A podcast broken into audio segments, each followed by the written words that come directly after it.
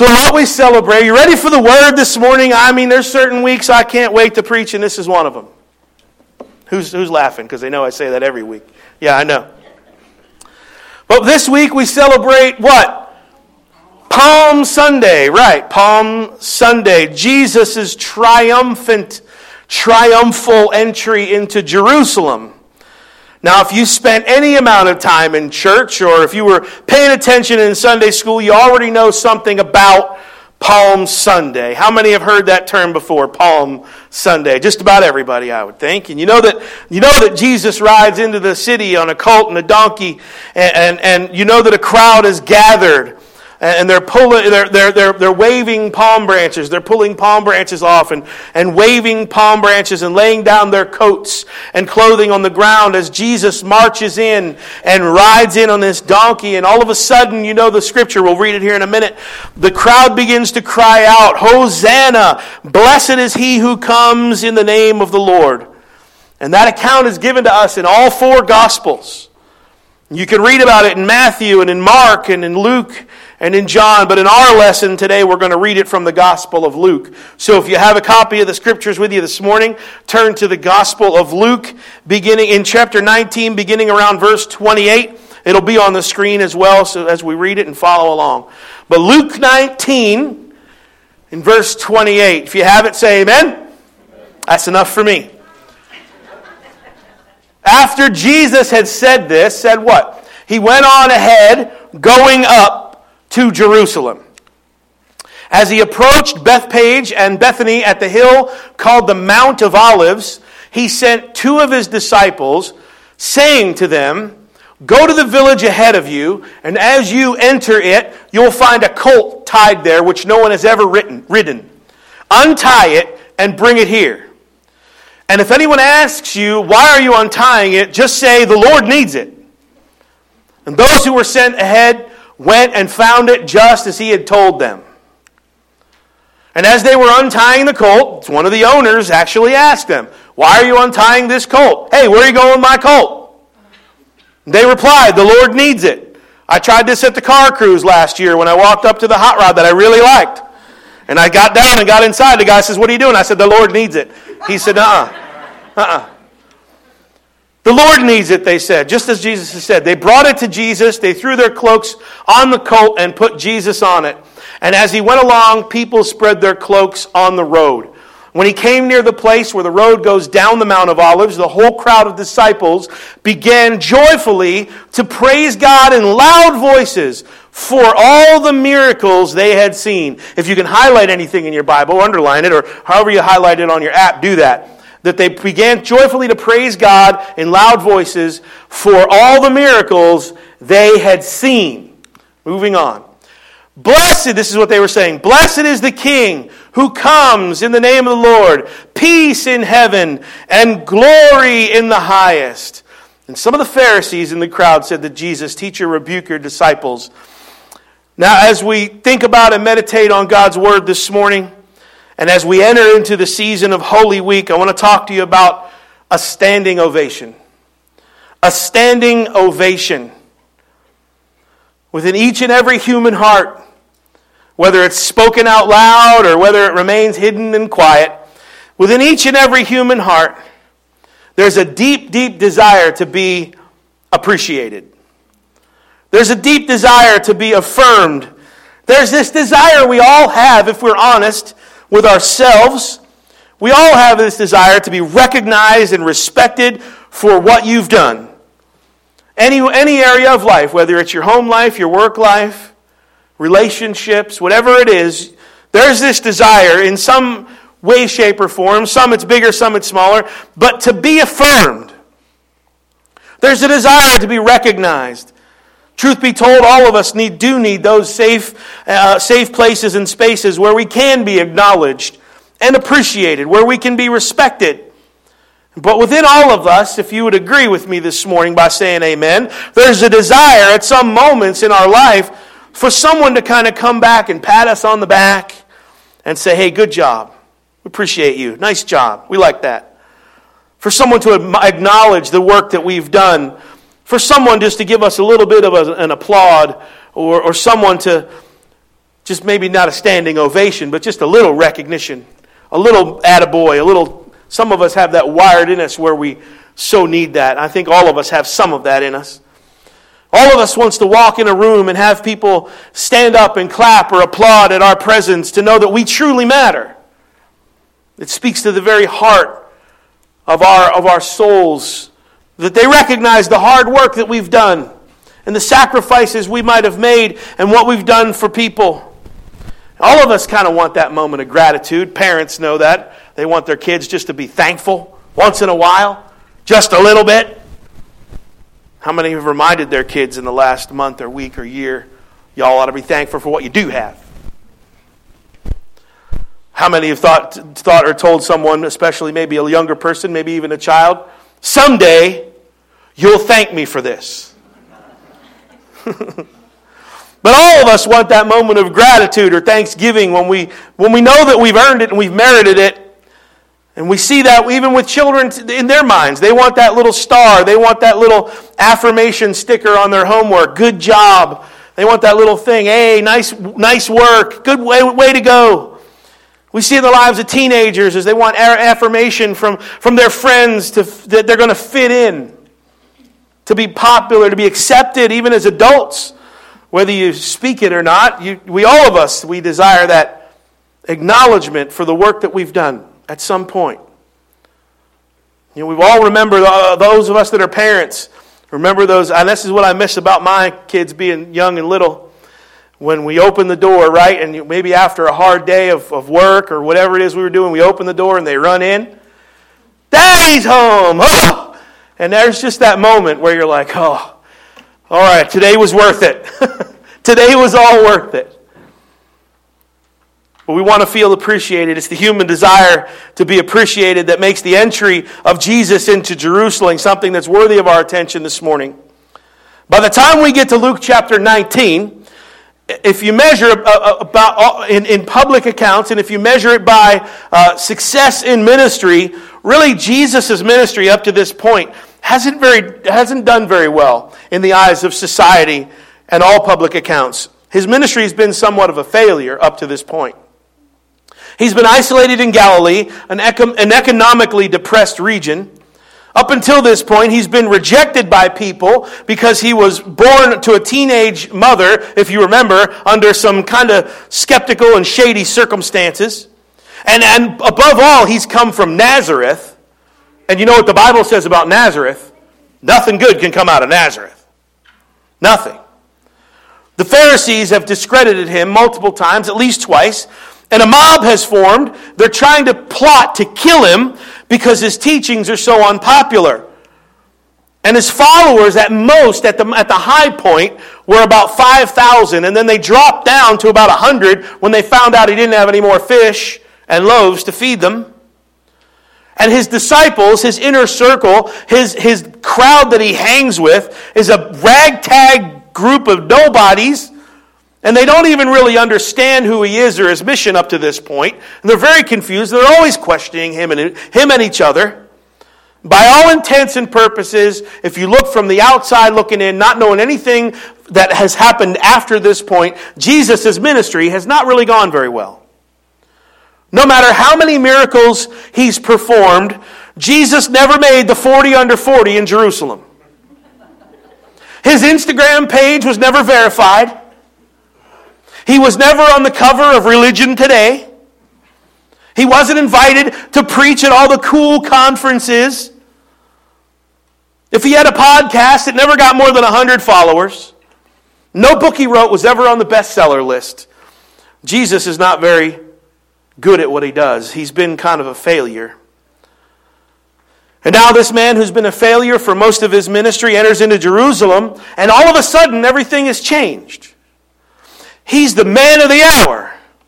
A crowd is gathered, a crowd that's celebrating and acknowledging, and they're applauding and they're giving him a standing ovation. He's the man, he's the host of the Passover parade. He's the VIP. All of a sudden, here he comes. And this crowd is gathered together. They're crying out, Hosanna! Blessed is he who comes in the name of the Lord. Now, this man who's been a failure is now getting a standing ovation And you know what Jesus does? Nothing. Nothing. He says nothing. He rides in on a humble colt and he ignores it. It's almost as if the crowd doesn't matter at this point.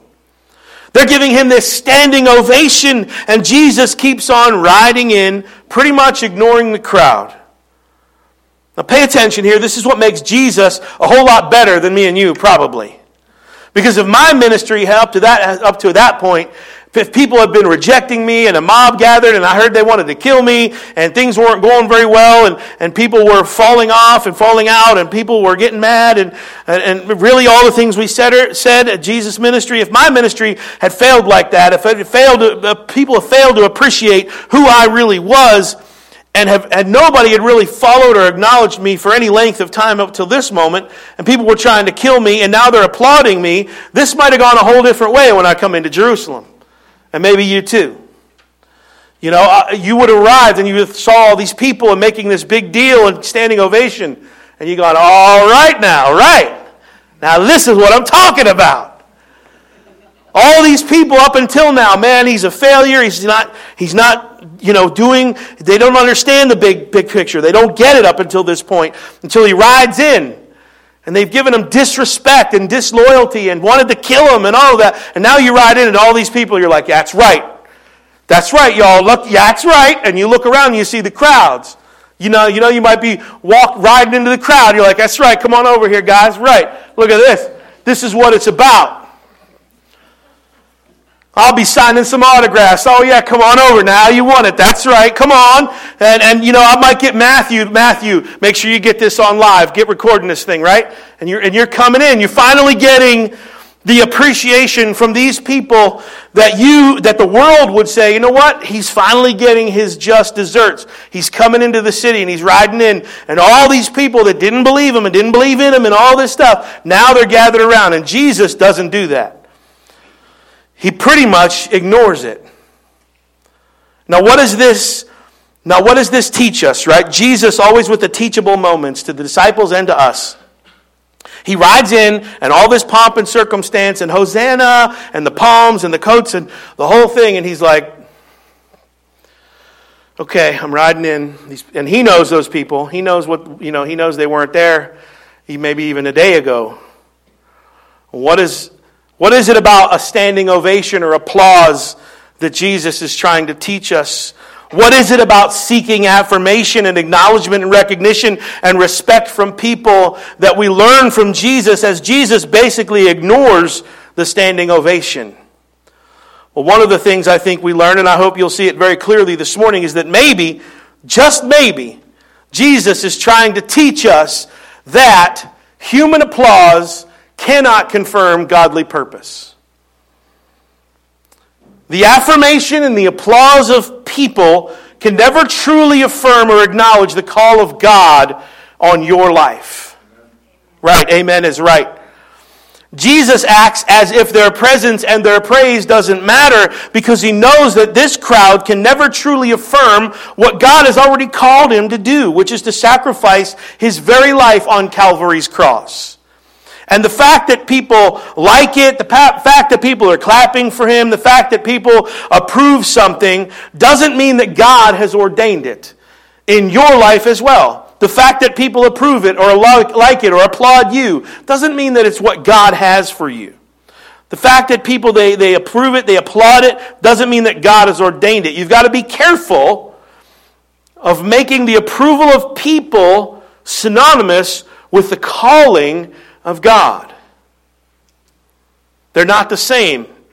And that's a word today because we live in a world that is shaped by the dynamics in today's world of acceptance, of approval.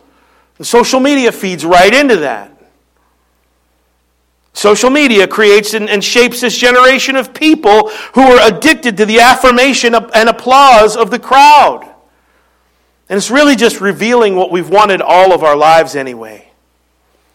Like any tool, uh, social media can be used. And I'm not going to have another sermon dissing social media, although I can if you, if you clap right now. No, I'm kidding. But any, like any tool, it can be used constructively or destructively.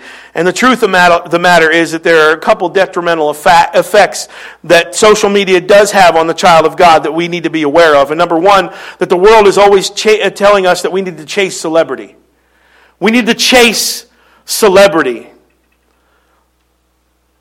We're offered instantaneous and unmerited celebrity status. You can be a celebrity today. How many know this? You can be a celebrity today without an ounce of talent. And everyone said, ain't that right? You can be well known without achieving anything. You can have thousands of followers, thousands of followers, never having made a contribution in any positive way to society at all. And as a result, there are those who are always seeking after that celebrity status, chasing down followers, doing whatever it takes to get likes and retweet, retweets, and getting that, trying to earn that vaunted, vaulted blue check mark next to your name saying that you are somebody. Chasing celebrity. The second detrimental effect is not only this constant chasing of celebrity, but it's this is the more this is the more dangerous one in society today and around our children especially. But boy, if you would just honor me with your admission as an adult that this is you too, um, we we uh, we're in continual comparison, continual, constant and continual comparison. It used to be with our neighbors, right? Keeping up with the right constant comparison, right? well, look at their beautiful small little life and how they have their own picket fence and the paved driveway and the whatever. But today it's been accelerated, and especially when social media, it puts you in a realm where you're always looking at the snapshot of someone else's life and you're comparing yourself to it. Look how many followers they have. Look how many likes she got. Look how many retweets. Look at the posts. Look at the reposts. And whether you consciously know it or not, it creates this environment where we're always comparing our lives to the lives of someone else.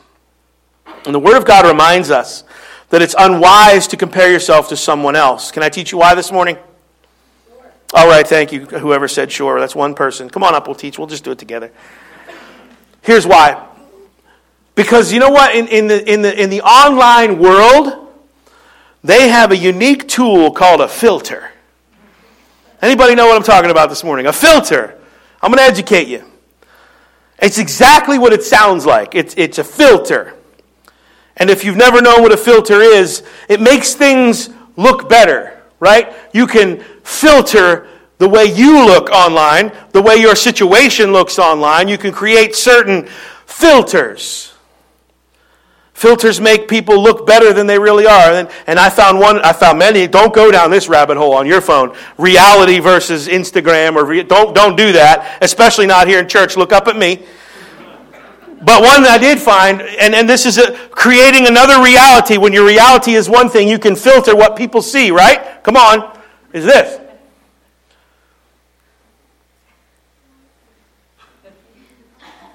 Right? Me on social media, look at me riding high in the jet plane with the window next to me. Me in real life, you know, being all tan. Me in real life, huddled up next to the dryer waiting for things to get done in the dryer the washing machine. That's really. So you can do this. You can project and filter your life so that people see what you want them to see. And they're doing the same thing to you. But filters hide a lot of flaws. They make things seem perfect and they hide reality. And filters make things more glamorous that may really have some ugliness to them. And I came to tell you this morning be careful comparing your life to someone's filtered appearance. And you need to stop. I always tell people this you need to stop comparing your behind the scenes to someone else's highlight reel. Because at the end of the day, everybody's got some struggle. Everybody's got some things that they're not proud of. You can't compare yourself to a filtered picture and a filtered image that a filtered light that doesn't really bear the reality of the ugliness that people deal with day in and day out. Because of uh, things like this, we chase celebrity and we compare. As a result, we've created a generation that is addicted to human approval. Always seeing who commented, who retweeted, who liked, who followed, who posted. And I believe the message this Palm Sunday that we learned from Jesus and, and coming into the Jerusalem, every now and then you got to make a decision between chasing after the approval of people, Hosanna, and being committed to the call of God on your life.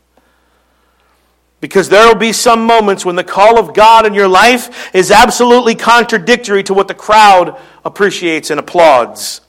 There will be some moments when you got to choose between what has God called me to do and what the crowd expects me to do. And this is where Jesus was coming into the town. And I believe that human applause and approval, hear me, church, human applause and approval is one of the enemy's greatest tools to pull you away from what God has called and created you to do.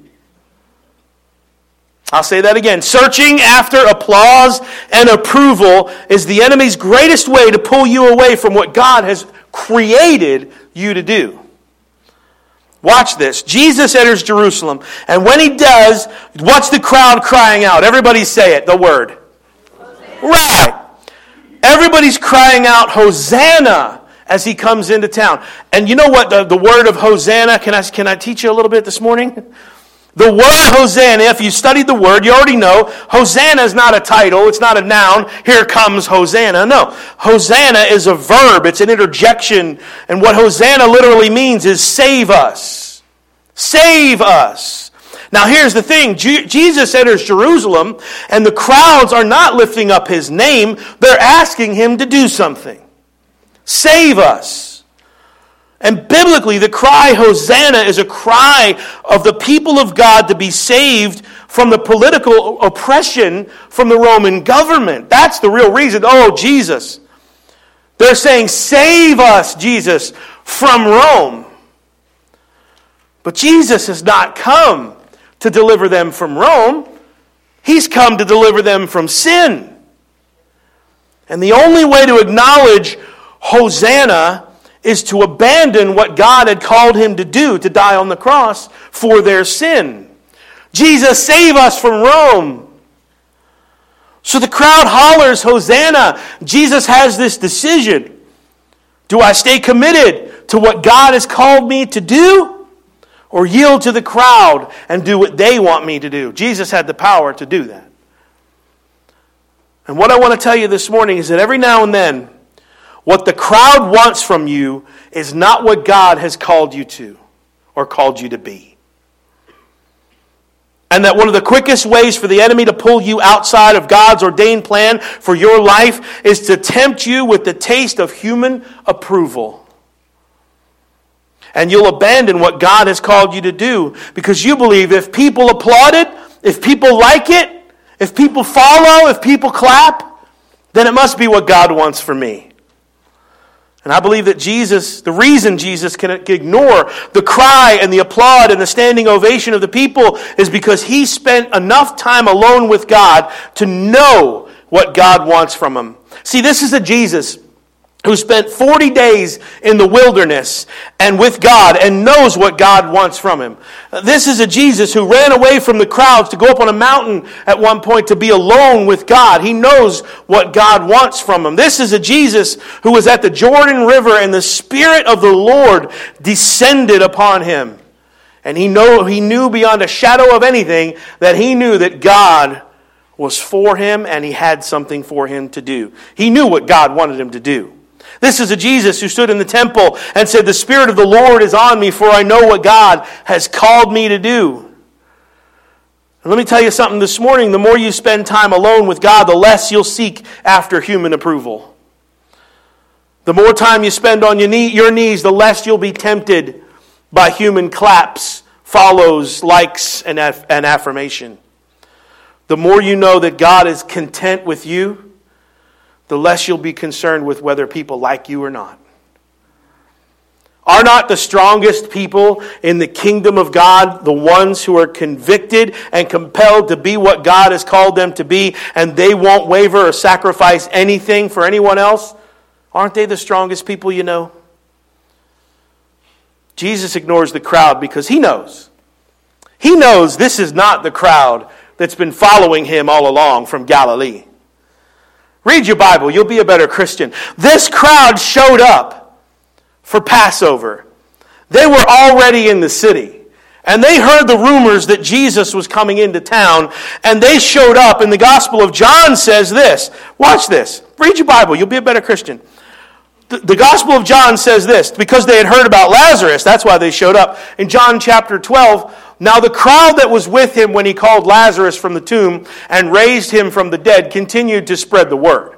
So when the people had seen Lazarus raised from the dead, that's kind of a big deal. And so they started spreading the word. This is not the crowd who had been listening to Jesus' Sermon on the Mount. This, these are not the disciples who heard him battle with the Pharisees.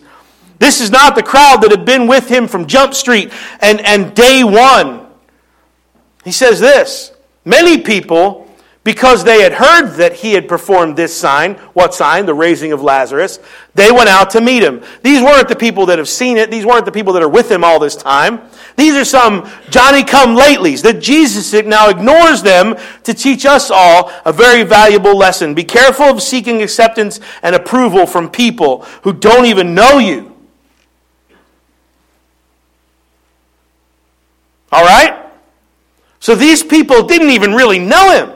They had heard about him. They didn't spend time with him. They weren't his friend. They weren't the people, the inner circle, even the crowd that, have, that had seen Lazarus raised. They started telling all. So when they heard about it, they came to see who's this Jesus, Hosanna. He, don't seek approval from people who don't even know you. Goodness. People who don't know anything about what God is doing in your life. People who've not been with you through thick and thin. I don't know who I came to preach this to this morning, but somebody hear me this morning. Don't seek the approval. Followers ain't friends. Likes are not from people who love you. Plaques do not confirm the purpose of God in your life. Being verified doesn't mean you're anointed. How do you compromise? The call of God to seek approval of people who don't even know you. That's the crowd that's clapping for Jesus. And they're so confused. Watch this. The same crowd that claps on Palm Sunday, five days from now, these same jokers are going to be in another crowd outside Pilate's house. The same crowd that claps for Jesus, Hosanna, Pilate gives them an option to save Jesus' life, not once, but twice. And they betrayed Jesus. Pilate says, Who do you want me to free, Jesus or Barabbas? And these same people who clapped for Jesus last Sunday chose Barabbas over Jesus. And Pilate says, What do you want me to do with Jesus? Let him go or kill him. The same crowd that clapped and Hosanna and all the fanfare, Jesus, they said, Crucify him. Same crowd. And you know why? Because people will flip on you. The same ones who say they've got your back will abandon you. The same people who you compromise the call of God in your life to please will abandon you when you need them the most. But the God we serve, that God will never leave you or forsake you. He will never abandon you, and you've got to make a decision to be committed to the call of God in your life above the approval of people because people will flip on you. So Jesus says nothing. As a matter of fact, in Matthew, Mark, and John, he doesn't even acknowledge the crowd. The only time that Jesus acknowledges the crowd is in the Gospel of Luke, where we read this morning. In the Gospel of Luke, it goes down a little bit differently than it does in Matthew, Mark, and John. In the Gospel of Luke, the crowd is crying out, and the Pharisees come to Jesus and they say, Hey, Jesus, rebuke them. Hey, you got to tell them to be quiet. These Pharisees come and say, Jesus, you got to tell these people that are gathered around here to kind of take it down a notch. Jesus, you got you have to tell them to shut up. And you know what Jesus says, the famous quote that Jesus says in Luke 19 39? He says this. Some of the Pharisees says, You got to rebuke them, tell them to shut up. And Jesus says, You know what? He, he actually commends the crowd who applauded him and ordered he said, You know what? I tell you, if they keep quiet, the stones will cry out. The stones will cry out. Now, why does Jesus acknowledge the crowd in, the, in, in Luke and not even say a thing about it? Uh, why is that? Now, why are you asking me that? I'm, I'm glad you did ask. I'm sure you did in your own hearts because you're participating in this, and, and I get it. Jesus applauds the crowd in Luke, but in Matthew, Mark, and John, Jesus says nothing. So, why does Jesus say anything about the crowd? It's real simple. In every other gospel, the crowd is saying Hosanna as a way of asking Jesus for what they want. Save us. But when you read in Luke chapter 19, get over to verse 37, it says this. When he came near the place, you see, Jesus, this crowd was not just praising Jesus, but they were glorifying God for everything they had already seen. When Jesus came near the place where the road goes down in the Mount of Olives, the whole crowd of disciples began joyfully to praise God in loud voices for all the miracles they had seen. In Matthew, Mark, and John, the praise is simply to Jesus, but in Luke, the crowd is praising Jesus, but they're giving glory to God. And Jesus says, Listen, the reason I can't tell them to shut up is because if I tell them, the rocks will cry out, because nothing can stop God from being glorified. God will be glorified. And as we compare Matthew, Mark, and John versus Luke, we see a Jesus who says nothing to the crowd in the other three, but in Luke, Jesus applauds them because they're not just praising him, they're giving God the glory. They're giving God the glory. Jesus says, Listen, I can accept this, this, this pomp and circumstance as long as you don't limit it to me, because whatever you've seen me do, whatever you applaud in me, I need to make certain, Jesus says, that it doesn't stop with me, but, but it, that it gives God glory. And Jesus says, I didn't come here just to be patted on the back, to be waved at and shouted at, Hosanna. I didn't come here to get approval and a standing ovation. I came here that my life might bear glory to the God who empowered me. Jesus lives out what he teaches in Matthew chapter 5. He says this In the same way, let your light shine before others, that they may see your good deeds and glorify your Father in heaven. So I'll close today with a question Does your life bear glory to God? Do you live your life in a way that bears glory to God? Or do you live your life in a way that as long as you get some credit, as long as you're praised, well, that's really what matters. You're satisfied. Is there anything about how you live that eh, lets someone see the God who reigns over your life? Or do you simply stop when they sort of pat you on the back? A couple questions that I'd ask you, and we'll close with all of this stuff and we'll be done. Randy, you might come up and start playing something for us. Is there anything that, that would reflect God's glory in your life? Now, here's, I'm going to get personal just a little bit. Is there anything on your page that gives glory to God? Or is your page all about getting followers? Is God glorified through your posts? How can God be glorified through vulgar and offensive posts? What about your page makes people recognize that God ought to be glorified? Or are you simply looking for your own praise? Or Are you simply putting yourself out there saying, hey, Look at what I've done. Would you please like or clap or give me a standing ovation? Would you please? The last thing I want to share with you this morning is that in Luke's gospel, Jesus said that the crowd is glorifying God for everything that they had seen, not for what they wanted God to do, but what they'd already seen God do. And, church, when there's a moment in your life and it that doesn't seem like God is doing what you want God to do, that your prayers aren't being answered with an immediate yes, and it seems like God is not doing what you want and are asking God to do, here's what I want to challenge you to do. Remember what you've already seen God do.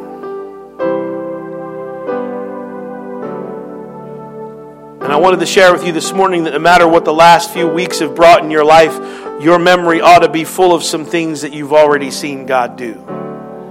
They were shouting and chanting. There was an element in that crowd that was shouting and, and giving praise to God because of what they had seen Him do.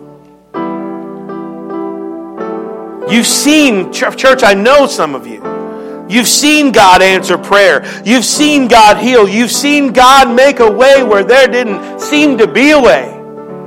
The bottom fell out in one afternoon, and you were like, I don't know what I'm going to do now. Can anybody testify in the church today?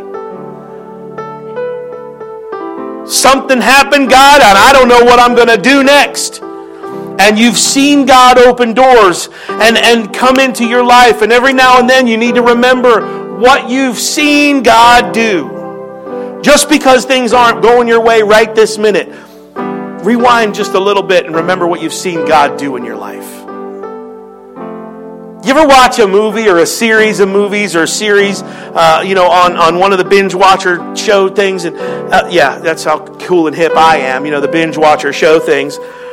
But you watch something, a show or a series, and then you go back and watch it again, and you see something you missed. You ever go back and you're like, I, I didn't see that the first time. Now the second movie makes so much more sense. And you think back and you're like, whoa, man, now I didn't even see that. And you see something that you, you may have missed. When you look back at things that you've already seen God do in your life, I guarantee you, you'll see something that you may have missed. Hindsight is 2020. In other words, when we go back and we look, we can see how the hand of God was already at work and has led us somewhere, has provided us, has done something in our life. We can look back and you say, Oh, God, you were all over that. How did I miss it? God moved in ways that at the time you didn't even know or appreciate. God moved in ways, and, and, and, and God has been better than you gave God credit for. And, and every now and then you just got to remember what you've already seen God do. And we give God glory because He's been better than we appreciate. So if we don't search after human approval,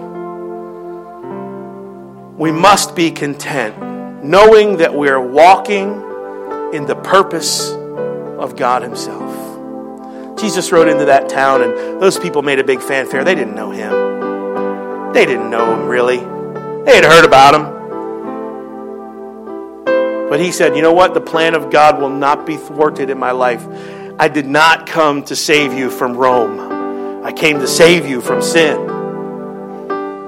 And he would not be stopped. God has a purpose for your life. If you know what it is, don't let anything get in the way of that. Not the approval of people, especially people who don't care and don't even know you. Live your life for an audience of one. An audience of one.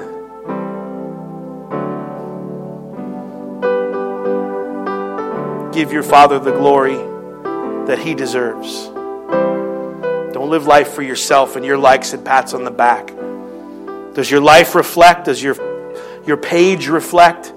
Does your social media presence, does your family, does that reflect the glory of God? Would you stand this morning? We'll close in prayer. Don't forget to stay afterward, have fun and help out, and take part in the Easter egg, egg extravaganza. We kind of need some all hands on deck. The teens will all be helping. It'll be a good time. So don't rush out. Stay, uh, stay for some hot dogs and some snacks and uh, really great time of fellowship.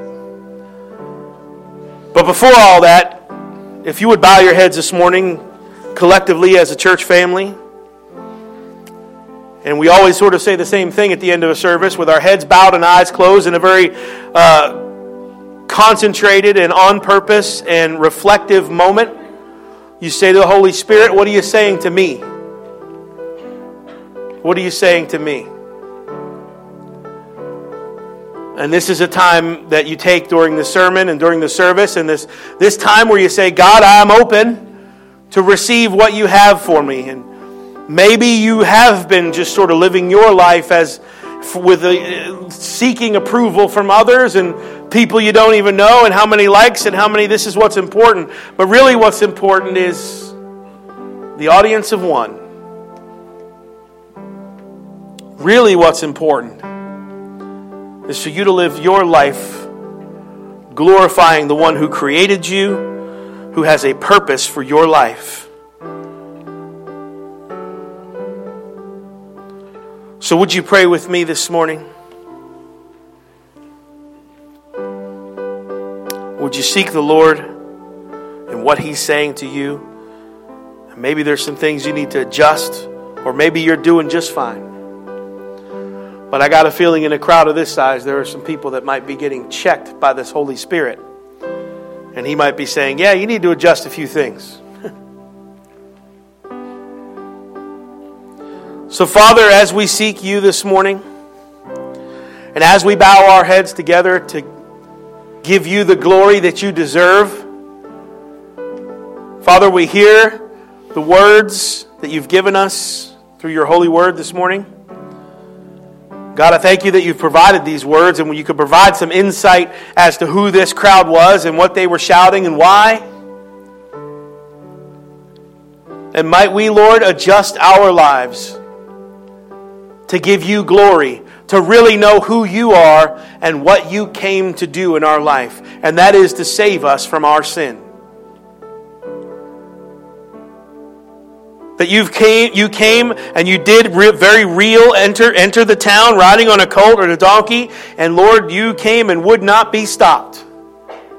This was prophecy, this was foretold generations ahead of time. And Lord, in your fulfilling of that prophetic word,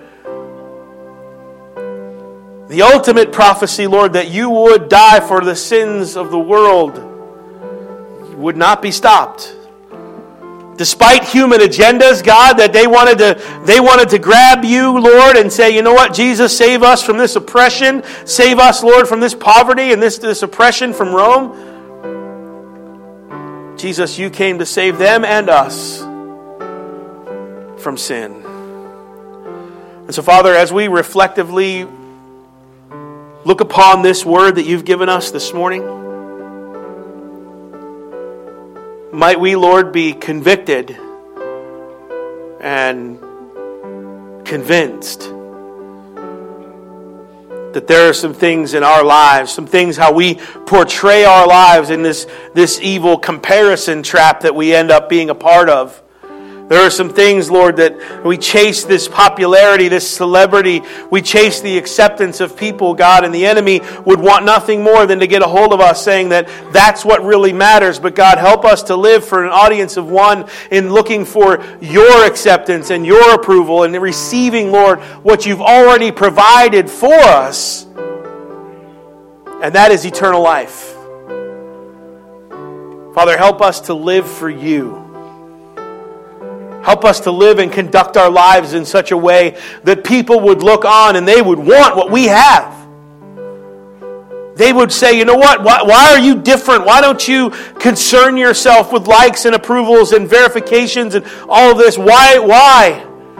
And we might be able to tell them that we live for an audience of one, we live for the glory of our Father. And what people think really doesn't matter. God, it's what you think and what you've designed for our lives. Help us to realize that we've been created for a purpose and let nothing and no one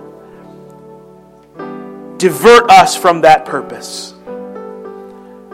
The purpose is to glorify you with our lives. And I thank you, Lord, in advance for what you're about to do because we received this word and we're obedient to the Holy Spirit in our hearts and lives. God, would you be with us as we leave this place and as we go for a time of fellowship and the egg hunt and time of fellowship over in the, in, in the church, Lord, and we have a good time with our, our students and our kids and our young people, our children. God, I pray that everything that we do and say